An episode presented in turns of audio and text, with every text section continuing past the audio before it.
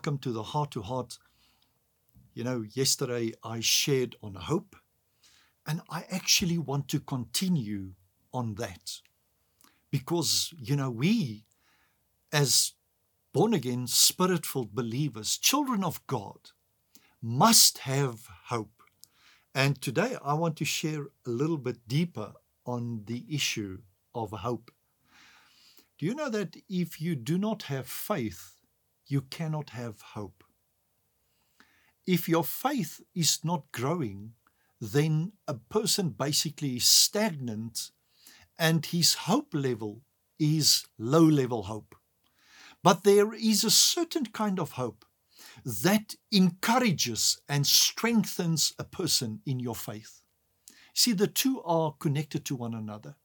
People that are strong in their faith have great hope, and they know that God will never leave them nor forsake them. But here's the thing, you know, I usually I would go to the negative scriptures, the warning scriptures, the scriptures that shows forth the will of God, the extreme will of God. And many people ignore those kind of scriptures. So listen to this one. Mark 8:36 says, "For what will it profit a man if he gains the whole world and loses his own soul?" People that had that that trust in themselves, that have their hope in their what they have, those kind of person will come short in some day.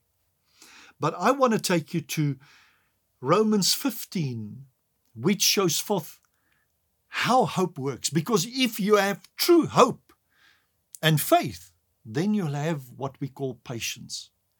Patience is extremely important in a person's life because patience shows forth that you have a living relationship with Christ.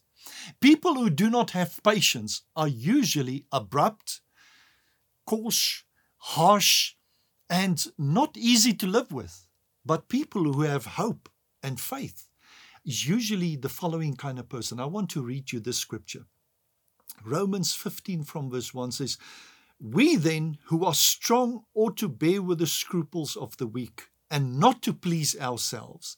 Let each one of us please his neighbor for his good, leading to edification.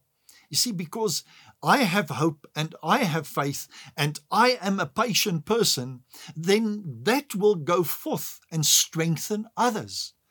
When people see myself as a pastor or someone who's a leader in the body of Christ, that we by our speech and by our our doings that we don't project that we have hope will usually cause people to maybe go fall fall off the road. And and when we don't have hope when you don't have hope for your family then your family will fall apart. But listen to this. I want to go deeper here. It says for even Christ did not please himself, but as it is written, the reproaches of those who reproached me, who reproached you, fell on me.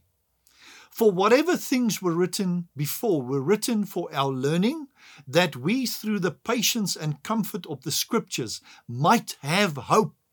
We see that when we are in the Word of God, the Word of God is the, the generator of hope. Because when you believe the Word of God, it generates hope within you, and you know your future is in God no matter what happens. And then it goes on to say, Now may the God of patience and comfort grant you to be like minded to one another, according to Christ Jesus, that you may with one mind and one mouth glorify the God of our Father, Jesus Christ. Now, Go and study that scripture. Romans 15.